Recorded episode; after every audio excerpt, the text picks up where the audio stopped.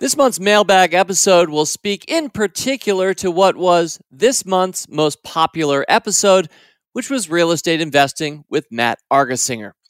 Oh, don't get me wrong, if you're not into real estate, we have items speaking to which industries to avoid, an inspirational story from a fellow foolish investor, a retelling of one of my favorite stories, the Five Monkeys story, and other foolishness to boot. But Many of you had more questions for Matt Argersinger, and so he joins me midway through to speak to you. Through you. Wait, those rhyme. Which reminds me, we'll have a poem or two.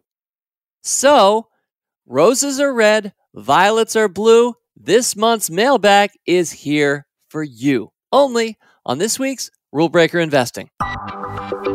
It's the Rule Breaker Investing Podcast with Motley Fool co founder David Gardner. Welcome back to Rule Breaker Investing.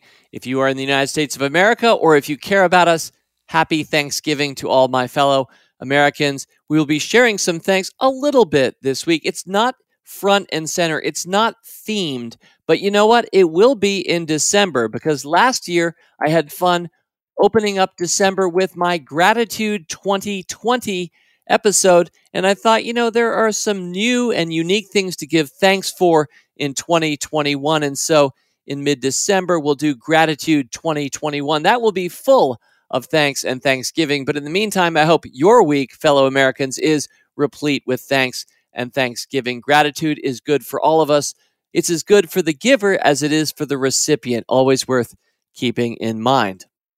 And I do want to express gratitude for the month that was. We had three podcasts in November of 2021 preceding this mailbag. The first was real estate investing with Matt Argersinger, a topic we don't touch on very often, which is why, in part, I think it touched off a bunch of notes. And we'll take some of the most relevant ones. And Matt will be joining me in a little while to speak right back to you and your questions, fellow fools, about real estate investing. We had two other podcasts this month.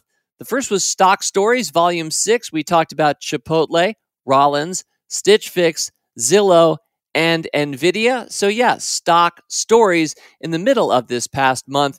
And then last week, it was a review of Palooza, in particular, sending off one of my five stock samplers to Foolhalla. It was five stocks that got trouble, five stocks that averaged, by the way, gains of 253% as a group since picked on this podcast just three years ago. So far exceeding any expectations I would ever have. It was a delight to go through all three of those five stock samplers. And while I am conscious it sometimes sounds like bragging as we go back and review the numbers years later, I try to make it as much about learning because why the stocks have done what they've done is really the important takeaway you and I should have. Most of these five stock samplers have beaten the market. Many have crushed the market. We also have some clunkers occasionally. Yeah, I'm looking at you, five stocks for the age of miracles, which I am already dreading reviewing in April of next year. So, yes, sometimes you do need to lose to win. Well, as is our want, we're going to start this mailbag off with some hot takes from Twitter. I've got three of them for you this particular month. One comes from at Mark underscore Ansems. Mark, you wrote, learned lots on the Rule Breaker podcast this week. Thanks, David and Matt. One quick note Canada also has a very healthy self storage industry. Mark adds, it does exist outside of the US. You know, Matt and I were talking about how Americans have a lot of stuff, and I'm particularly aware of that as I look around my own house near the end of this year and start seeing things piling up in the corners. I haven't had to entertain as often in 2021 or indeed in 2020 as I did years before that. And sometimes I've allowed piles to form in my house. I'm alarmed by that, but I think it's not just me. It might even be an American epidemic, a second epidemic, epidemic of stuff. And we talked in that episode about how the self storage so called industry is a pretty big one here in the US. And we wondered aloud does it exist in many other places in the world? And Mark assures us that it's very healthy in Canada as well. In fact, Mark closes by saying he's held Storage Vault Canada, which I presume to be an investment, probably a REIT, for several years with great results. Thank you at Mark underscore Ansems. There was a lot of talk of spiffy pops throughout this month, and that's because we had a bunch of them. And if you don't know what the word spiffy pop is, if you're new to this podcast or the, to the Motley Fool, feel free to Google it. You'll read and understand. I'm not going to go back over it. I'm just happy to say, talk about gratitude. We had some amazing moves on the stock market, especially stocks held by many fools over many years. And truly, it's a pleasure to see how many of you had your first spiffy pop or your umpteenth spiffy pop. And I particularly enjoyed this note from Oliver Varenholt at O on Twitter. Oliver writes, I remember jogging in Parque Villa Lobos in Sao Paulo, listening to the Rule Breaker podcast and at David G. Fool explaining the term spiffy pop. Only later I got to really understand the power of this seemingly simple concept. Oliver writes, It's the math of patience. And today he wrote, I had my first thanks to the trade desk. Well, I particularly underlined that tweet this month because I really enjoy hearing how people listen to the podcast. And I love being able to picture a little movie in your 140 characters or less. And I can see you jogging in a park I've never been to. I've never been to Brazil, Oliver, but thank you very much for sharing that. It's nice to know that this phrase spiffy pop is not just confined to the Motley Fool or to the United States of America. It is going global. I sure hope the math of patience, as Oliver Varenholt says, is going viral, or at least becoming a little bit more contagious than before the Motley Fool showed up. So, spiffy pops galore in the month of November. And finally, from Twitter, well, I'm not going to read any given tweet, but I received many ratings for Rick Engdahl's performance as my producer for the sound effects that he brought to our Stock Stories Volume 6 I, I personally thought that Rick had outdone himself, but I put it out to you, reminding you before you gave your zero to 10 rating, where zero was horrendously bad and 10 is Rick is a sound wizard. I asked you for your honest rating of Rick's performance, but I did remind you in the same tweet that Rick is very, very sensitive. Well, I'm happy to say that's with my tongue in cheek. I'm happy to say Rick got solid 10s from everybody. He got 111 outstanding performance, Rick. You outdid yourself for Stock Stories Volume 6 this year. Thank you, sir. Blue shadows on the trail. All right. Well, we have nine Rule Breaker mailbag items for this mailbag this month. So let's get started. Rule Breaker mailbag item number one. This one comes from PT Lathrop. Hi, fools. I'm sorry to be the most pestery fan, PT writes, but it's your fault. Stop being modern day superheroes. Too kind. I want to write a bunch of context, but I'll channel my inner Nathan Alderman and get on to the point. I'm going to pause it right there. Nathan Alderman is an incredibly talented, longtime Motley Fool employee who helps many of our contract writers be more brief and so PT Lathrop is referencing Nathan. A lot of you would not know Nathan's name, but now you do, and I'm glad you do, because what a wonderful fool who for years has helped our writers write better for you. He's touched many, many lives through his work, and thanks for calling him out there, PT. You go on. Do you have any industries you just avoid no matter what? I do, says PT, and I think it's a very capital F foolish approach. Of course, we want diversification, but unless I see a major paradigm shift or Unless I become a trader and not an investor, I avoid at all cost, he writes, retail, airlines, things that are too tied to commodities such as oil or mining. That's a very interesting list. Retail, airlines, and things too tied to commodities. Nobody should think exactly like me, PT continues. We keep it motley. But are there any industries, and you can go as broad or specific as is true for you, that you, David, avoid entirely? I think this is an important element to our performance. Choosing the places to just ignore can really help outperform the average. Thanks as always, PT Lathrop. Well, that's a fun one to open up with, and I'll say that in general, I, I'm a for person, not an against person. As I've said many a time, mirroring my friend Roy Spence. I'm a for person, so I don't too much sit in judgment of various aspects of other people or our culture or parts of our economy. I'm not a hard guy to please. In general, if you're doing something legal, which is pretty important to me, if I think it's wholesome and good, I'm thinking about how I'd like to invest in you. I don't make long lists of the things that I think are bad. With that said, you're right, PT. Nobody should think exactly like me or you or any of us. We keep it, as you said, motley. And that's a phrase we use, of course, all the time around the Motley Fool, keeping it motley. Motley being the garment that court jesters wore centuries ago, that patchwork quilt, that ragtag, funny harlequin looking garment worn by many a fool. That is the technical meaning of the word motley, but we've always used that to think in terms of diversity at the Motley Fool. We have a wonderful new Chief Diversity Officer, Rachel Williams, who just joined us from Google X, where she was in a similar capacity. Rachel's pretty amazing, and she understands the importance of the word motley. And for us in particular, we encourage all of our writers to think for themselves as they write articles about stocks. And just because I might like a certain stock or it might be my biggest holding, it doesn't mean that anybody else at our company, whether it's an employee of ours or a contractor of ours, nobody has to agree with me. We think we're a much stronger company as a result. We hope you want to do business with us because we do have independent viewpoints and and while it's certainly true that my brother Tom and I agree on most things, it's always interesting where we would disagree or where you and I might disagree, PT Lathrop. So let me just give a short list of things I typically do avoid, and I'll explain why in each case. I typically do avoid tobacco companies. I just don't like the smell of cigarette smoke. I wish it weren't anywhere near me whenever I'm in a public place. And from a familial standpoint, we've lost a few family members over the course of years because of, I think, their addiction to tobacco. I mean, it was social and glamorous to smoke back in my mother's day but it sure didn't do good things for her health long term. I don't say that with any particular animus or bitterness. In fact, my mother loved smoking. And so for her, I would fill her portfolio if I could have with tobacco stocks. It makes sense for her. That's why I think for all of us, we should be making our portfolio reflect our best vision of our future. What are the things that you love? What are the things that you believe in?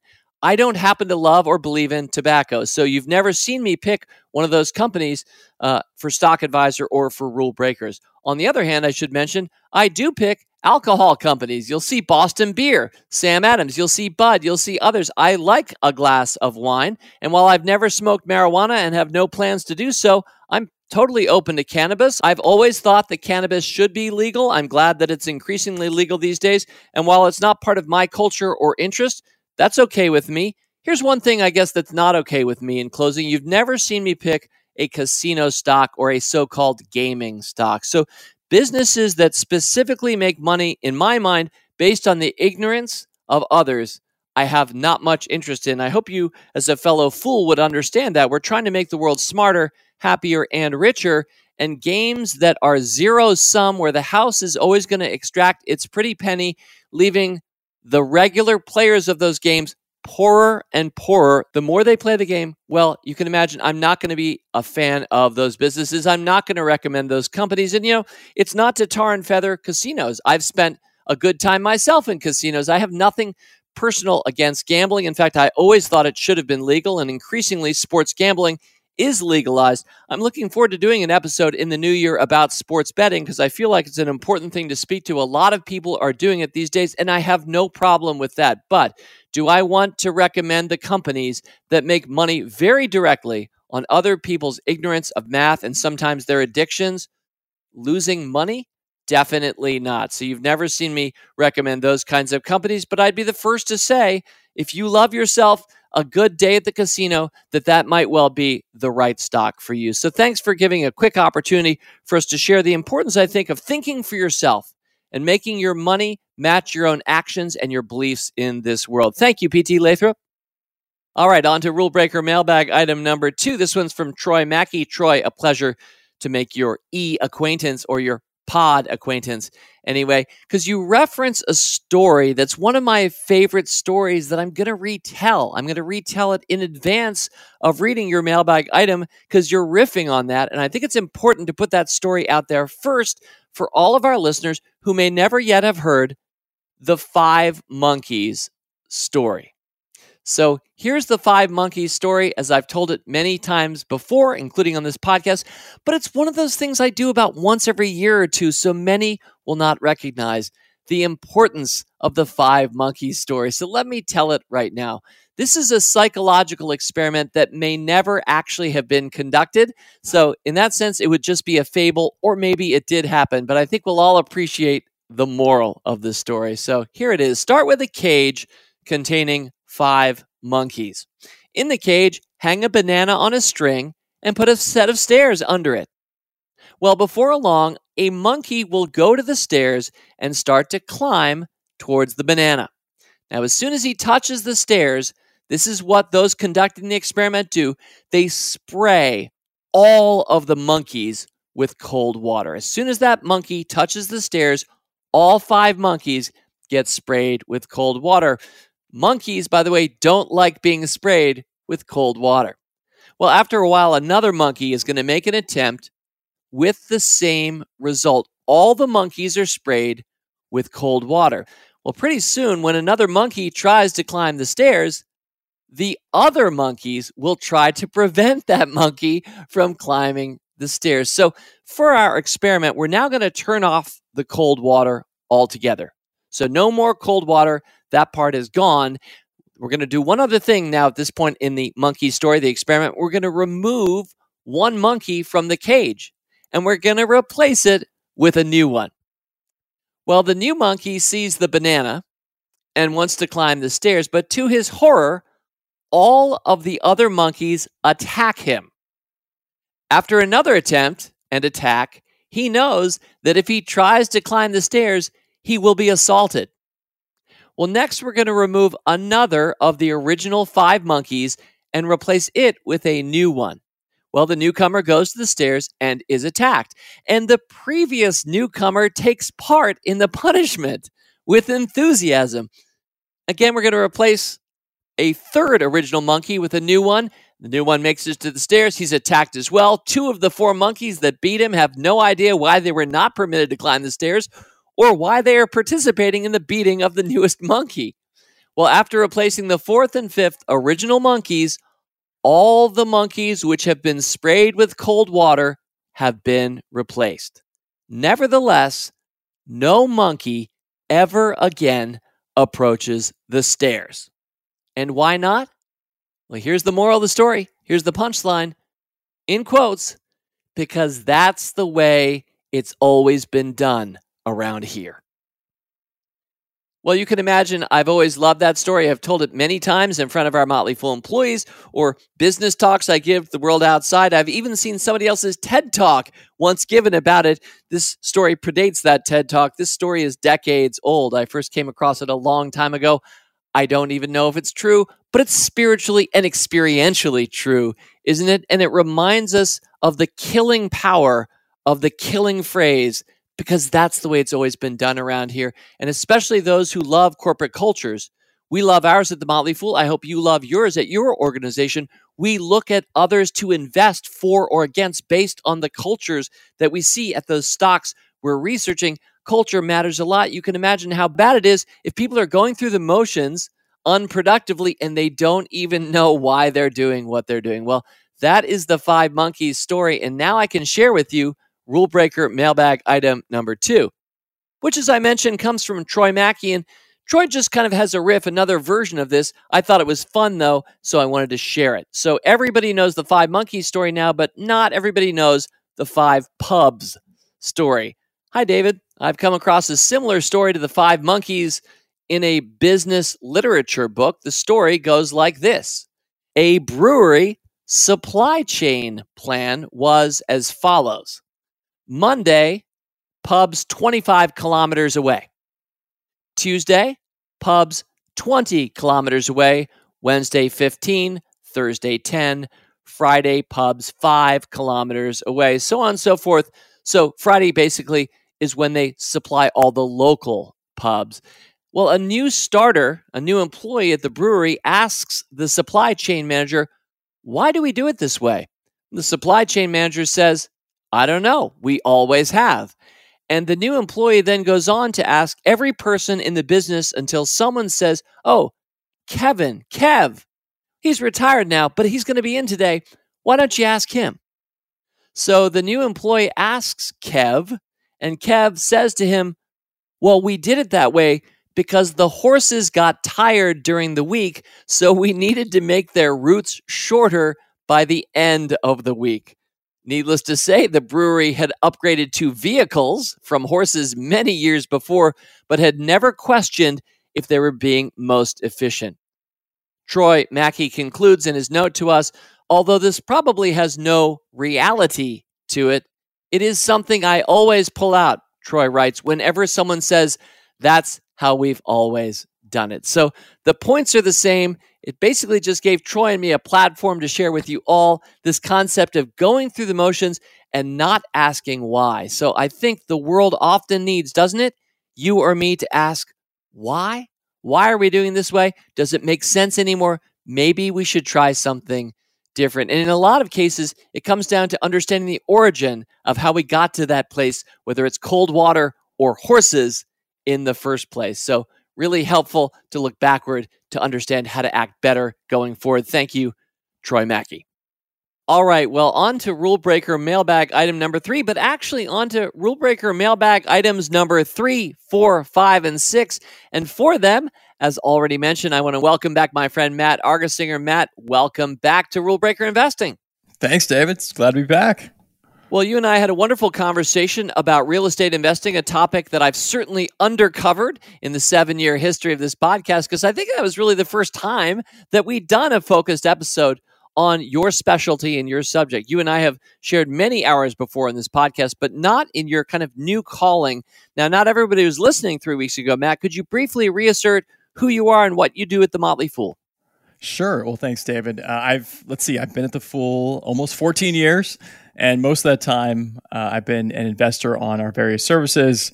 I, of course, worked with you on Stock Advisor, Rule Breakers, Supernova, Blast Off. I think I named them all. Uh, but recent, over the past few years, I did I did do a slight pivot.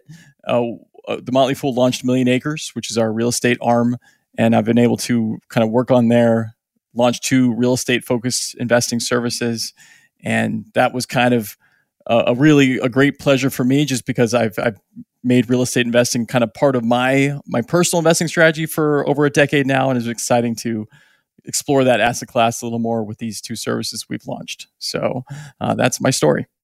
Thank you for that, Matt. And before we get into this first item, I, I, just want to draw a parallel. I think I drew it three weeks ago, but you know, it was such a delight for us to open up this whole new important category of investing that's always existed. I mean, for thousands of years, but not at the Motley Fool. We we started as very stock centric in many ways. We remain very focused on stocks, and certainly part of your real estate investing advice, Matt, are which are the REITs, which are the good tickers we should be following. You and I played a game to that effect a few weeks ago to understand this industry, but it was a delight to have somebody who is passionate, so foolish, and knowledgeable about this really big category. Now, I think I was drawing a, a parallel to venture capital investing, another thing the Motley Fool hadn't traditionally done, but for our chief financial officer at the time, Ollen Douglass, to go over and lead our venture cap fund. Well, it's been exciting in the last few years at the Fool to watch us hit these big categories we hadn't spoken to before and have talented and wise, foolish people like you guys to lead us there. So thank you for that, Matt Argersinger. With that said, let's get into it here because Trevor Saloom wrote the following. This is Rule Breaker mailbag item number three. Hi, David. I really enjoyed your podcast on real estate investing with Matt Argersinger. My father was a successful realtor and developer for over 30 years and always impressed upon us the importance of real estate as an investment. Now, over the years, I've owned a few rental properties, Trevor writes, but as I got older, I decided to sell them and just buy REITs. Now, really quickly, not everybody knows that acronym. It stands for Real Estate Investment Trusts. They're basically kind of like stocks, a way to benefit, especially with good dividends from real estate properties that are being managed or owned. And you, as a public market investor, a mom and pop investor like me, you can be part owners of it through REITs. So those are real estate investment trusts. Trevor goes on, I bought several before the pandemic, both residential and industrial. They declined over the last year, but now they have all gained nicely, especially the industrial REITs. Could you ask Matt? So let me do that. Matt, to discuss the pros and cons of crowdfunding real estate as an investment compared to REITs. Thank you, writes Trevor Saloom. So, Matt, could you discuss the pros and cons of crowdfunding real estate, which some people will remember from a few weeks ago, but some people are wondering what the heck is that as compared to real estate investment trusts? Well, let's. Uh, well, thank you, Trevor. Let's start with REITs because I think Trevor knows REITs well, and and I, I think probably more of your listeners are familiar with them. So, real estate investment trust. Uh, you you introduced them, David. They've been around for about 50 years, a little longer than that, and I like to think of them as sort of mutual funds of real estate. Hmm. It's it's a way to get exposure in a very liquid way to large portfolios of real estate. So REITs, you can buy and sell them just like stocks in your brokerage account. There's they're they're tickers. You can buy and sell them. So they're very liquid, which is which is really nice.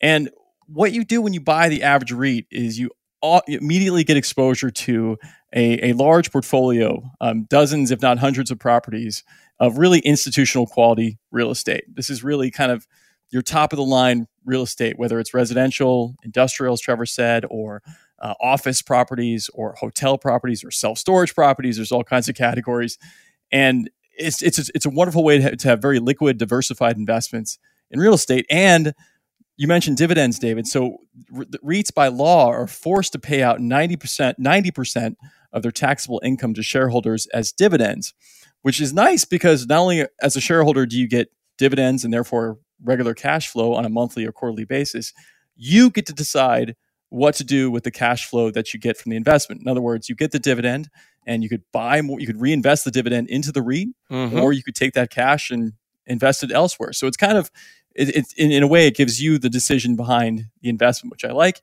And REITs also have a really great long term track record. Like I said, they've been around for decades. And most of the really top line REITs have done very, very well over time. So if you've had a basket of REITs in your stock portfolio, I'm sure that's been a really great place to be over the last, you know, 10, 20, 30 years. So a wonderful track record and a great way to get uh, highly liquid exposure to real estate. Great job breaking that down, Matt. You know, before you go on, I want to mention there was a gentleman called Ralph Block who wrote a book called Investing in REITs, and Ralph was an early contributor to the Motley Fool. Now, he did write some articles for us, but he just started right there in our forums. I think it was back in our AOL days. He was right there in the discussion boards, generously answering any question sent his way. He was basically a worldwide expert on real estate investment trusts. My brother Tom and I were so honored to have Ralph in our community. He's no longer living today, but a quick in memoriam celebrating Ralph Block and answers he gave to many fools about REITs. And Matt, you're basically continuing in Ralph's tradition as you break it down so understandably for all of us listening. And that's a great, I said stock earlier about REITs, and I guess in a way, I mean, it's an investment trust, it's not really a stock, but it's a collection of properties. That was really well said. So, so that's, those are real estate investment trusts. Now, Trevor is talking about crowdfunding. This is exciting. This is not as big or institutional. This is more emergent, but I know you spend a lot of your time here, Matt. Could you explain briefly what's happening in crowdfunding with real estate? And then I think Trevor wants to compare contrast. Yeah, you got it, Trevor. And and by the way, David, thanks so much for bringing up Ralph Block. Investing in REITs is like a seminal book. I've read it like three times. Really? in fact, in fact, uh, the every new analyst who joins us on Real Estate Winners or or Mogul, the two services I work on, I have them read the book. So I Anthony Schiavone is our our newest analyst over on Real Estate Winners, and I had him read. We read the book together, and you know, Aw, I- that's we so shared great. notes and had a good conversation. It's it's just a wonderful primer on REITs. So I highly recommend it. Ralph Block, Investing in REITs, if you want to learn more about REITs. But let's talk. So let's talk crowdfunded real estate. So this is a, a, a relatively new way to invest in real estate. I'd say it's roughly the last 10 years that it's come about. And you can think of it almost as private equity because it is private equity. It's essentially you have developers or what they call sponsors who are raising equity in the private markets from investors to develop properties, to buy assets and and renovate them, uh, or just simply buy assets and, and get the cash flow just just like any person might do with real estate. Uh, but what it allows you uh, these entities to do is to pool a bunch of capital from individual investors uh, to make these these big investments. And From the advantage, individual investors, and that's the key here, right, Matt? Because normally we would never have had access. We didn't. You and I didn't have enough capital to really be relevant in a bigger deal like this. No, that's exactly right, David. I'd say 15 years ago, if you wanted to invest in a you know a, a large office building or hotel development or anything like that, you had to come to the table with maybe half a million dollars. You had to get to, you had to know someone. You had to have relationships. It's it, the game has really changed in the favor of the individual investor with these pooled uh, real estate capital uh, investments, and so that it, you know you can invest with as little as twenty five thousand. In some cases, as little as ten thousand or thousand dollars, and really get access to um, you know high quality real estate. And what what's really compelling, I guess, about crowdfunded real estate is that you can really pinpoint the asset that you're investing in and its location. So with a REIT, the beauty of a REIT is that you get instant diversification, but you're investing in dozens of properties, generally across the country or, or throughout a region. With crowdfunded real estate, I can choose to invest in a, a hotel in Chicago, a self storage facility in outside of Washington D.C., uh, you know, an office building in New York City. I can choose where exactly I want to invest and what I want to get exposure hmm. to. So that that's exciting, and it that generally will come with more upside potential. Now, there's more risk to that, but you know, you're because you're, you're, only betting on on one asset and one developer or, or manager here. But it also comes with, I think, more upside, and so that that can be really compelling to certain investors, especially who want to really pinpoint what they're investing in asset wise within their portfolio. And then the other the other big advantage there are some tax advantages. I know we're going to talk a little bit later. I think in this in this uh, section about about the tax advantages, but there are some specific tax advantages that crowdfunded real estate investors can take advantage of uh, that are also really beneficial. Wonderful. Thank you for that overview, Matt. And yeah, we, we are. We have a few more, so let's get into those. But let me just say in conclusion, part of what I'm hearing you say, this is me mapping my own view of the world. So let me know if I have this horribly wrong, but it's almost like crowd-funded individual properties are kind of like stocks. Like you're just picking that thing, that company, that building, that development, whereas real estate investment trusts are much more like funds composed of many different stocks. So in the same way that an individual stock if it does really well or not would probably outperform funds that hold that stock, you are taking on more risk, but you also have more precision in terms of what you're investing in when you pick a crowd funded property over a real estate investment trust. So I think I see it both ways. It's certainly going to be safer to have that real estate investment trust, but it could be more exciting and ultimately more lucrative if you have a good eye for it. And I think you do more than I, Matt. Um, uh, so it's kind of like picking individual stocks. Fair? It, it, totally fair. And I and I would say there are a, f- a few more downsides, I think, to that. I mean, I think that's the exciting part about it. The downside is, unlike a REIT, your your capital is tied up for probably several years at least, at least yeah. three, maybe longer. And so you're, you got to think of it almost as a venture capital investment or private equity investment, where you're giving your capital over, and until the property is sold or refinanced or, or recapitalized, you're not going to really see any profits from your investment for for you know could be several years. And so that it depends on the business model but that that's generally something you have to understand with these these private investments. And I'll, I'll I will say this too because the market is so new uh, and I see this all the time is that you know you've got a lot of developers and sponsors who are tapping this new crowd-funded world. They're they're reaching out and connecting with uh, individual investors. And it comes with a lot of paperwork, a lot of fine print. And what will often happen is indiv- individual investors are excited about this, they jump in, and they're kind of taken advantage of in a lot of ways. Where REITs have been around for a long time. There's disclosures that they have to make. There's managers, um, you know, again, they're forced to pay out 90% of their taxable income. Hmm. So there's not much they can do to really, you know, uh, screw over their investors. Whereas a lot of these private developers, you know, can really take advantage of sometimes of individual investors who aren't as knowledgeable about private real estate as as they might otherwise be. Well, I'm glad you said that, Matt. Now I know you do provide through the Mogul service, Million Acres, and by the way. Um, for anybody who's interested in more, if you go to millionacres.com, you're going to see a lot more about what Matt's talking about, especially those who might be interested in pursuing some of the advice that we give here. But through your Mogul service, you do provide viewpoints and you do recommend individual crowd funded properties, but those are going to obviously be the ones that you feel are advantageous for us as mom and pop investors, and nobody's going to be taking advantage of the ones that we're recommending through Mogul. That's exactly right. So we we score every deal we recommend, and we're always looking for uh, you know sponsors or managers with great track records, and uh, you know who have been working with individual investors in the past and have delivered good returns. Um, that's usually you know usually a deal is not going to get past us, you know, we're not going to recommend it if it certainly doesn't doesn't at least check those boxes. So it's a great big world out there. You got to watch out for some of the sharks, but man, there's some beautiful things if you get to know the ocean.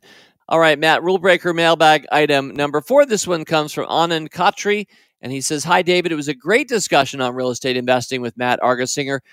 Traditionally, Anand says real estate was only accessible to people with high net worth, but recent change, we just spoke to this, it's now accessible to individual investors, which you mentioned really well in the podcast. The one reason Anand says that he turned to real estate investing is because of the tax advantage. And you still have some decent and in some cases market beating returns in addition to those tax advantages. Matt, I know you referenced this earlier. That's why I wanted to go to this one next.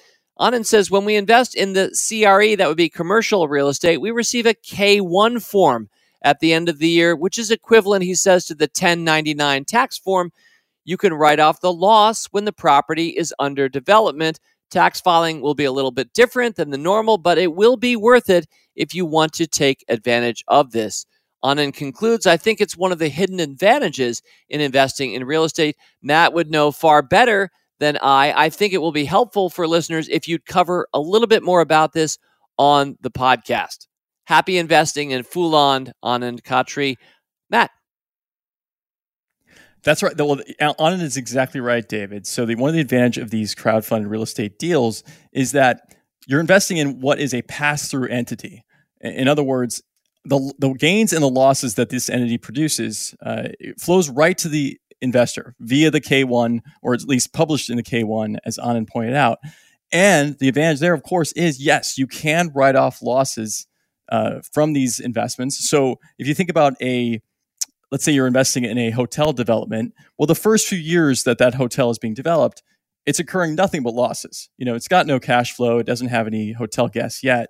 And so while it's producing those losses, those losses show up on your taxes, and you can use those losses to write off gains or profits from other passive entities. And that that is key by the way. It's not as if I can take those losses and just write them off my my normal income or maybe my my stock gains. Okay.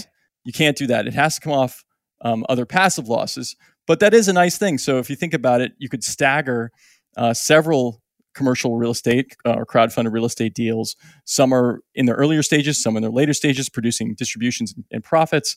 You can use the losses from the one set of your investments to offset gains in the other uh, the cash flow you're getting in the other ones that are more mature mm-hmm. and you're not really paying taxes on your real estate investments it's certainly advantageous and even the, the nice thing is the property doesn't even have to be in development a lot of properties um, if you're buying an investment property one of the losses that you can take is depreciation which is a non-cash loss it's just the you're depreciating the, the real estate asset over a number of years. Mm-hmm. Oftentimes, that depreciation, at least in the first year or two of a property's ownership, um, outweighs the cash flow. So you're also getting losses even if the property uh, isn't it in development. So it's it's a great point by on, and this is one of the sort of hidden benefits of investing in um, in these private deals.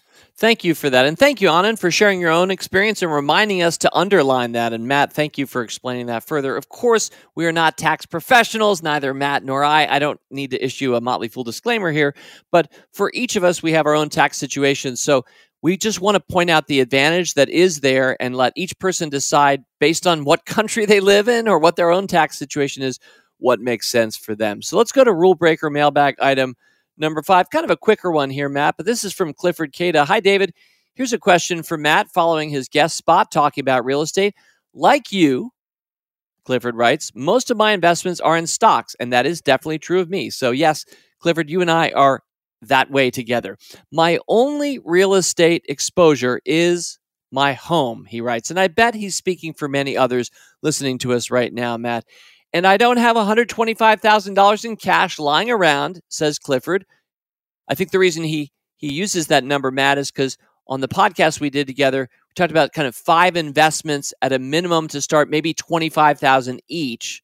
So he's doing the math saying, okay, so you're saying that I should have $125,000 lying around, those are his words, in order to get started here. So he just goes on to ask you, Matt, would you suggest that most people sell off some of their stocks to diversify into real estate, or should he amass that much in cash in the next year or two instead of buying stocks?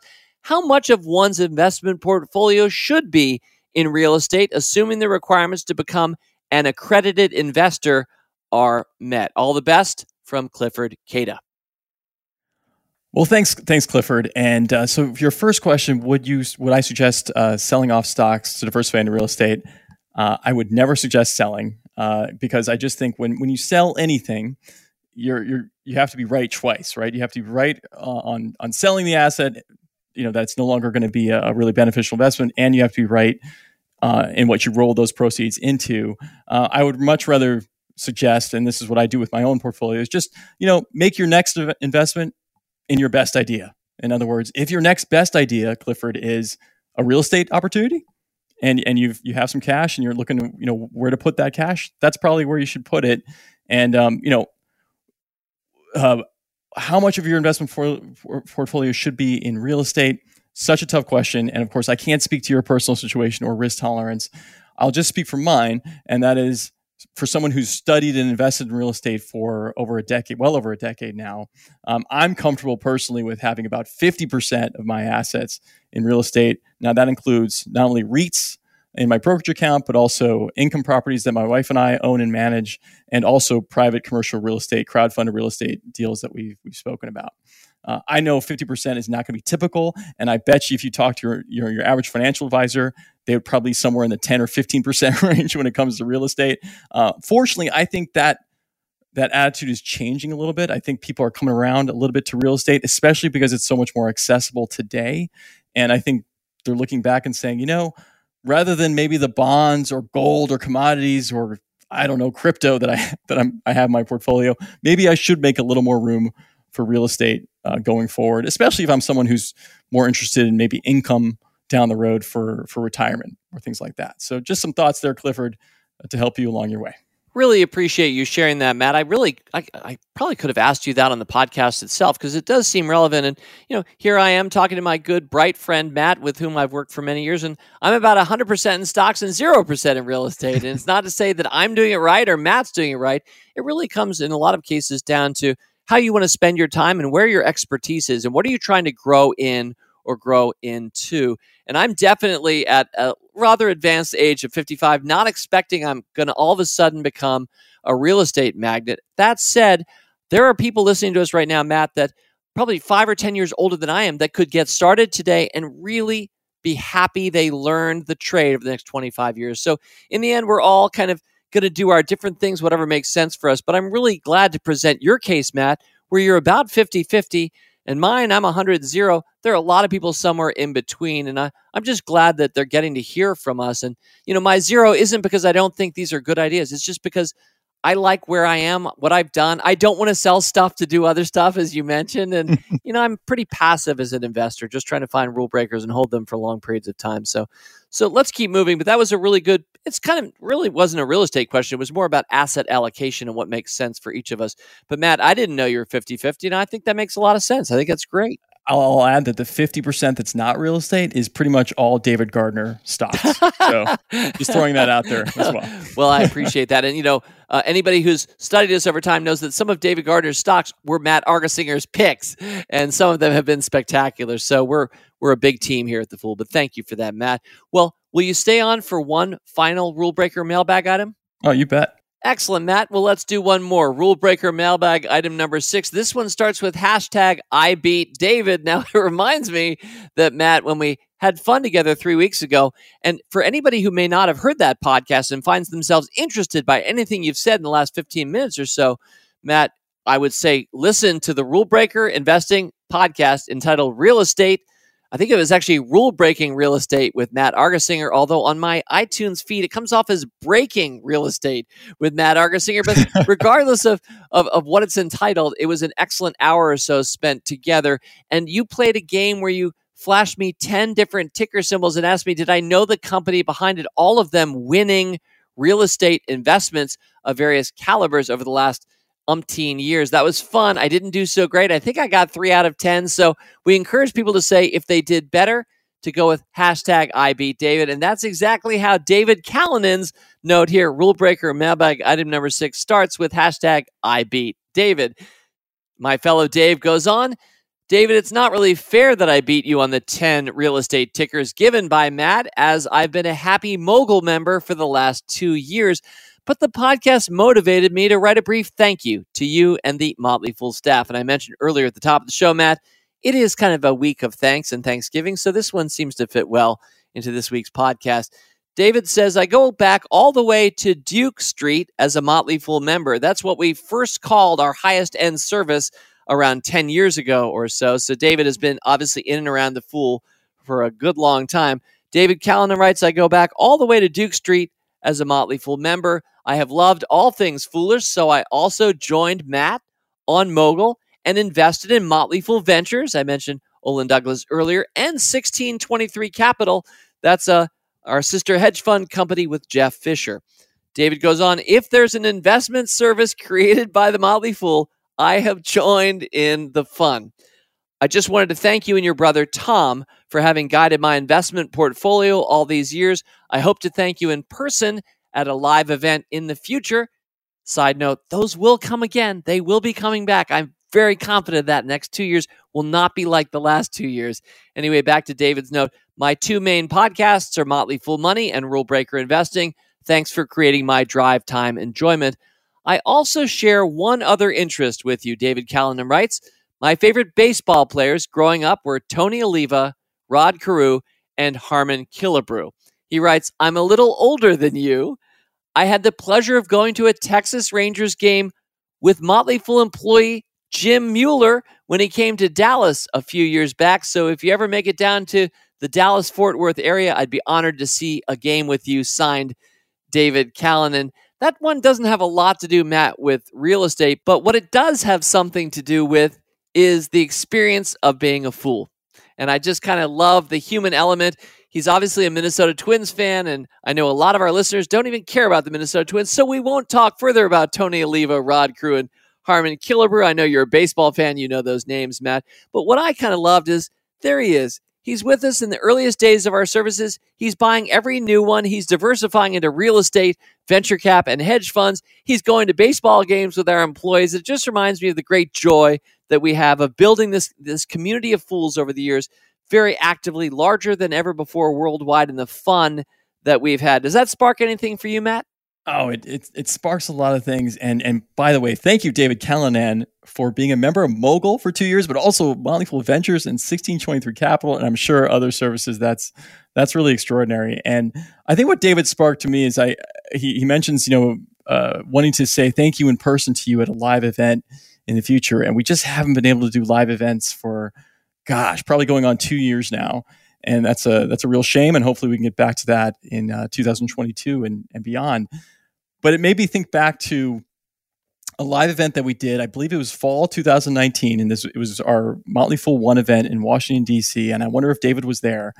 Uh, and we were able to, after the event or after the main event was completed, we were able to take uh, all our Mogul members over to Nobu, which is, of course, the the famed uh, Japanese restaurant. Yes, there was, a, there was a, there happened to be there happens to be a really nice one uh, a few blocks from where we were holding the Motley Fool One event what was interesting about that is Nobu, that particular Nobu right in Washington, D.C., was actually a recommendation in Mogul a few months prior. So we actually we actually recommended or invested in the in the space, the building that that owns that houses that Nobu. And so not only were members, mogul members, joining us at this event and, and love it, doing it with the sponsor, they were many of them had actually invested in the restaurant itself, and we were there having an event, and it just made me think about how joyous that was, what a great evening that was.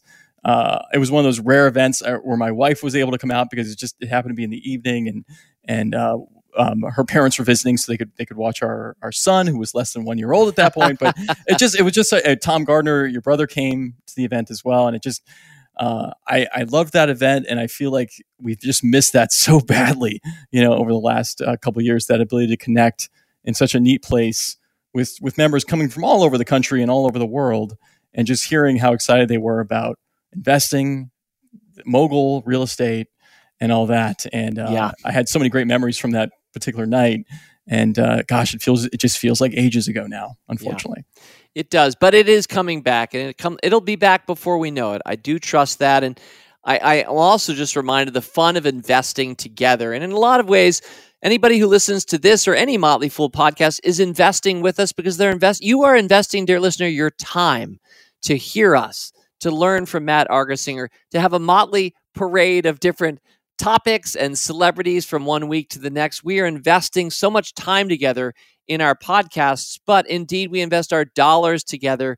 When you follow us into this or that investment, as many have over the years, there's great joy in doing it together. It's the opposite of a zero sum game like poker, where someone's going to win and everybody else is going to lose. I like games too, but my favorite games are cooperative games. And the cooperative game of investing together with our members, with everybody hearing you right now, Matt, and you helping some of them guide them into something new, something we hope is profitable. I try to do that too, and we have our losers as well. But what a joy it is to share that time together. So, Matt, thank you for sharing some time with us this week. Happy Thanksgiving to all Argersingers. Are you hanging out somewhere in Virginia, or are you headed north to see other family members this Thanksgiving? No, we are we are staying at home in the uh, the rural hills of Middleburg, Virginia. So beautiful. Sounds sounds delightful. I, I do know one thing. Our kids are a little older than yours at this point, but you know, it's fun once you do have a child or a family when people start to come visit you, whether it's for whatever holiday, you start to become a little bit more of a magnet for the rest of your family members. And at least for us, selfishly, it always meant we didn't have to drive long distances. Others in our family might do that to us. So keep having kids, Matt. You and Gene will end up with everybody in your extended family coming to visit all the time. well, thank you, David. Thanks for having me back on and happy Thanksgiving. Happy Thanksgiving. All right, on to Rule Breaker mailbag item number seven. The first of two poems, original works presented on this week's podcast. Rule Breaker Investing is not a stranger to your poetic creations. In fact, we've shared many of these over the years to the point that sometimes I've wondered aloud should it be a new series, The Reading of Poetry Inspired by this podcast? Because we have a fair amount of it building up. We're about to add two more original works this week. Let me thank in advance poet number one, Lisa Wharton. And Lisa, as I've gotten to know you some over the years, I believe I know your story. I believe that you are of Chinese origin. So you are living here today in the United States of America, but I don't think English is your first language. But I'm delighted to present your work in English. It's very well done. It's a sonnet. You say it's kind of in a Robert Frost style. In fact, your note says, Dear rule breakers, at the end of the last year, Mr. David Gardner read my acrostic poem called Motley Fool. Now, a lot of us probably know what an acrostic poem is, but I want to make sure all of us know what an acrostic poem is. It's when you read the first letter of each line of the poem down vertically and it spells something, it says something. So you read the first letter of each line, and if it says something, it's an acrostic. And in Lisa's case, she spelled out Motley Fool, with her poem. Well, she goes on with this mailbag item to say, I told David on Twitter that I would write a sonnet for the Motley Fool since it's changed my life for the better, but it takes time to write a sonnet. Lisa writes, Finally, I'm now ready to send a modern sonnet that it's not so strict with meters and syllable counts. Sincerely, Lisa Wharton. And so, rule breaker mailbag item number seven a rule breaker sonnet. Motley Fool helps me navigate the storm. Investing could be unpredictable. It's like us navigating in a storm, in small boats, big waves, unthinkable. For small investors, waves are dangerous. Twill swallow you without too much regret with shaky hands. We lost. So outrageous. A small investor will never win they say giant whales can move the stock market at their will. The winners take all in the end one day. The Motley Fool provides help to survive. They offer sage advice through emails. Their show, The Fool TV, has just arrived. They prove investors, no matter how small, if they are patient, they can win it all. Well, I think in particular, Lisa, your emphasis on the small investor, and that's what I am. And that's what most of us are. Unless you're an institutional investor, probably by definition, investing other people's money in large measure, you're probably just investing your own money for your own portfolio. That's what Tom Gardner was when we started. That's what David Gardner was. That's what most of our members who come to us, yes, we do have institutional types and pros and traders out there, but the Motley Fool was really created for Main Street, for all the rest of us, not so much Wall Street, to show you, yes, you can win too. In fact, ironically, I think we've consistently proven, not just in our own actions, but in your actions, hearing back your stories, that you're doing better often than the Wall Street traders or traditional mutual funds with their big ad budgets. You and I, we don't have any ad budget, but quietly, patiently over time, in those dangerous waves you mentioned. And there are some giant whales out there, and you'd think it'd be all about them, Lisa, but you are reminding us that no, it's that patience that we have that we can exhibit. Looking for excellence, that's what can help us win it all. So thank you, Lisa Wharton. And on to Rule Breaker mailbag item number eight. This is from Adam Nelson, hero among men. Adam, the person who revolutionized the market cap game show. That's why I consistently lionize him no matter what he does or says on this show or in the world at large. And I want to mention, Adam, that of course, one of the pleasures of December will be the next iteration of the Market Cap game show. Thank you for your helpful suggestion to improve the game shows. But this time you are of a more literary bent, and Rule Breaker Mailbag item number eight is also an original work of literature. Hi, David. I was inspired by your latest podcast to write this short poem, which embodies, Adam writes, my 2022 resolution to not sell a single share of any stock I own and thus embody my desired investment strategy of, and I quote here, bordering on sloth. End quote. Adam writes, in the spirit of your foolish namesake, here it is. And anybody who's studied Shakespeare will recognize who he means by our foolish namesake. And anybody who loves Shakespeare, or maybe in particular knows Hamlet, probably can sense where this might be issuing from. I really think Adam's work here speaks for itself. So let's begin. To trim or not to trim, that is the question whether 'tis nobler in the mind to suffer the dips and pullbacks that lead to outrageous fortune, or to rebalance into a sea of troubled stocks, and by adding to them, to die, to die, to lose sleep, no more. And by a sleep to say, we in the heartache of choosing a thousand obvious stocks that our flesh is heir to, it's a compounding devoutly to be wished. To hold perchance to dream. Ay, there's the rub, for in that holding, what dreams may come. When we have not sold off this immortal business, we must give pause to respect the management that gives so long a hold. For who can bear the downgrades and price target cuts of analysts in time, time that exists in quarters only?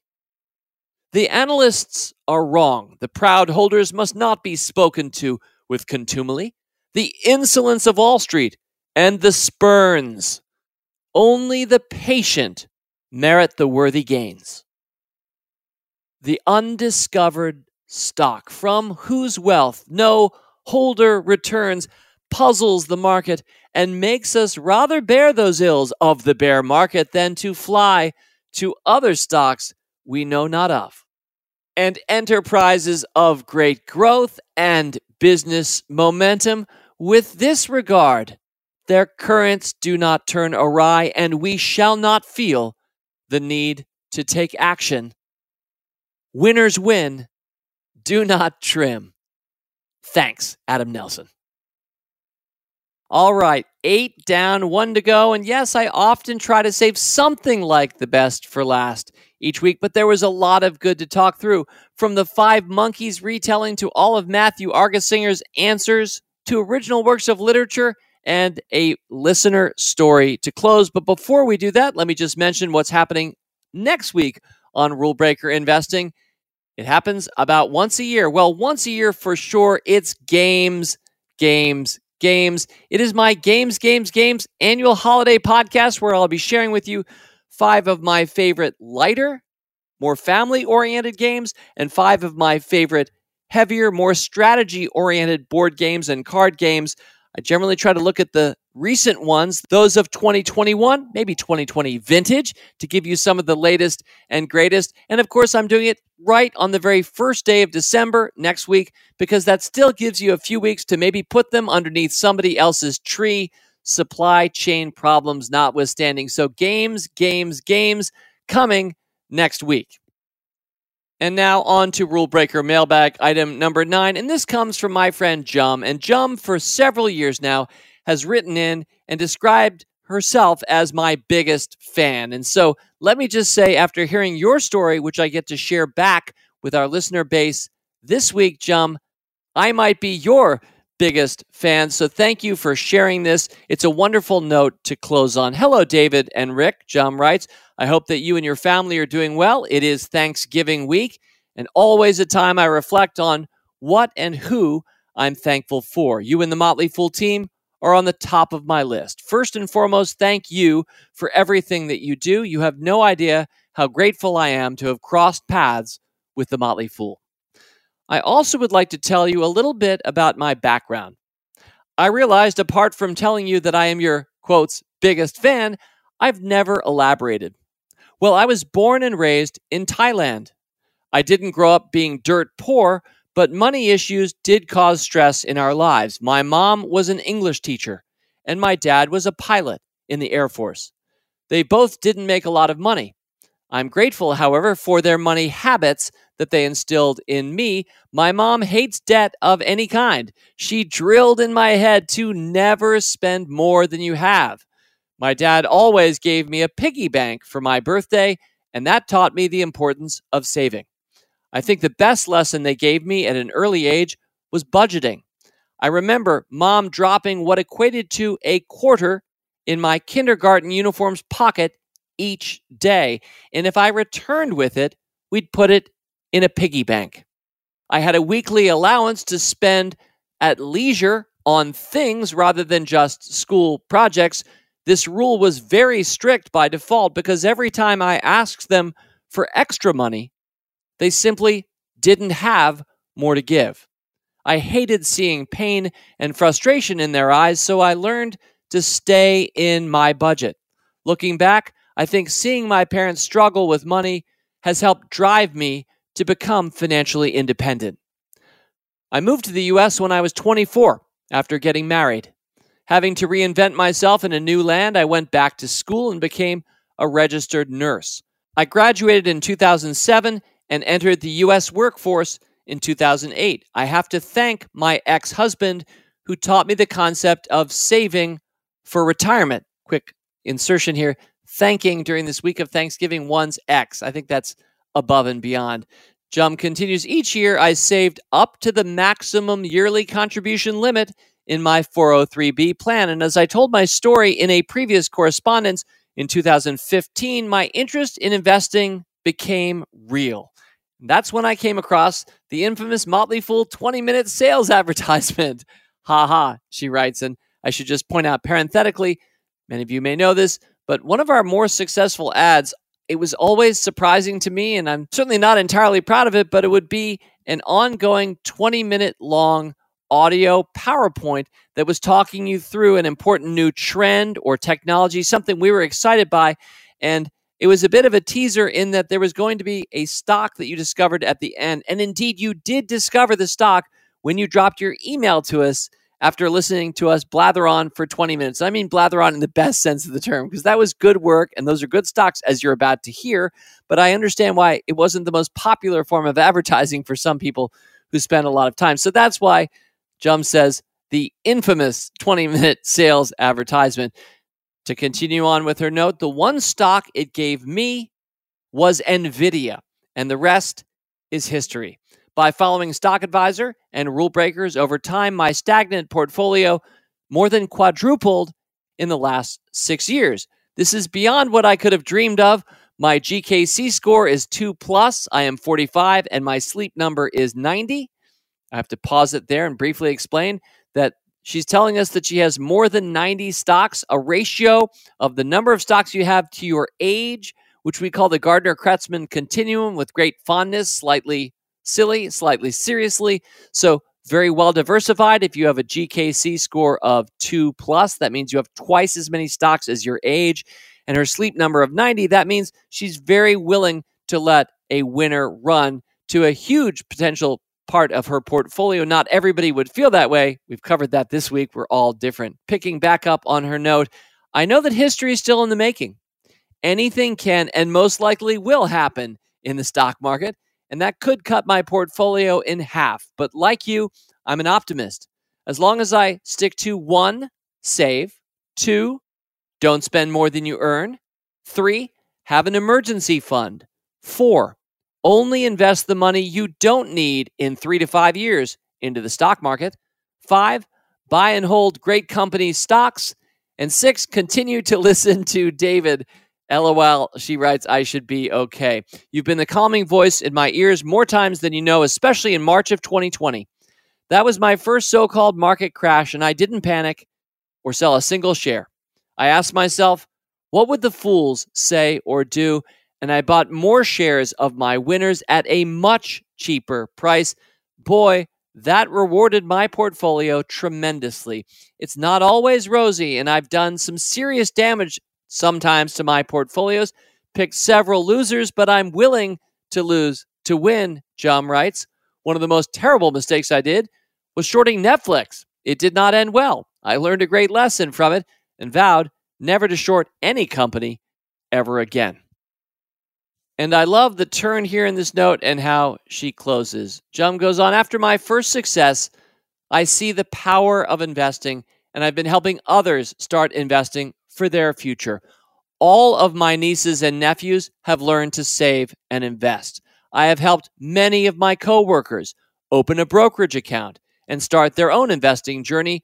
One girl has begun picking her own stocks and recently told me that her $5,000 had grown into $35,000 in three years, and she started a portfolio for her 18 month old godson. It is an amazing feeling to be able to share the knowledge and bring as many on board so they can build their own wealth. This is why I invest. Jum writes investment, capitalism, and money for many sadly still equate to greed, but through my lens, the stock market is the best part of capitalism, and it is up to us to utilize it. It allows individuals like me to be part owners of great companies without the hassle of owning my own business. I can keep doing what I love, being a nurse, and prosper along with companies I invest in. Technology makes it so much easier and more transparent than ever.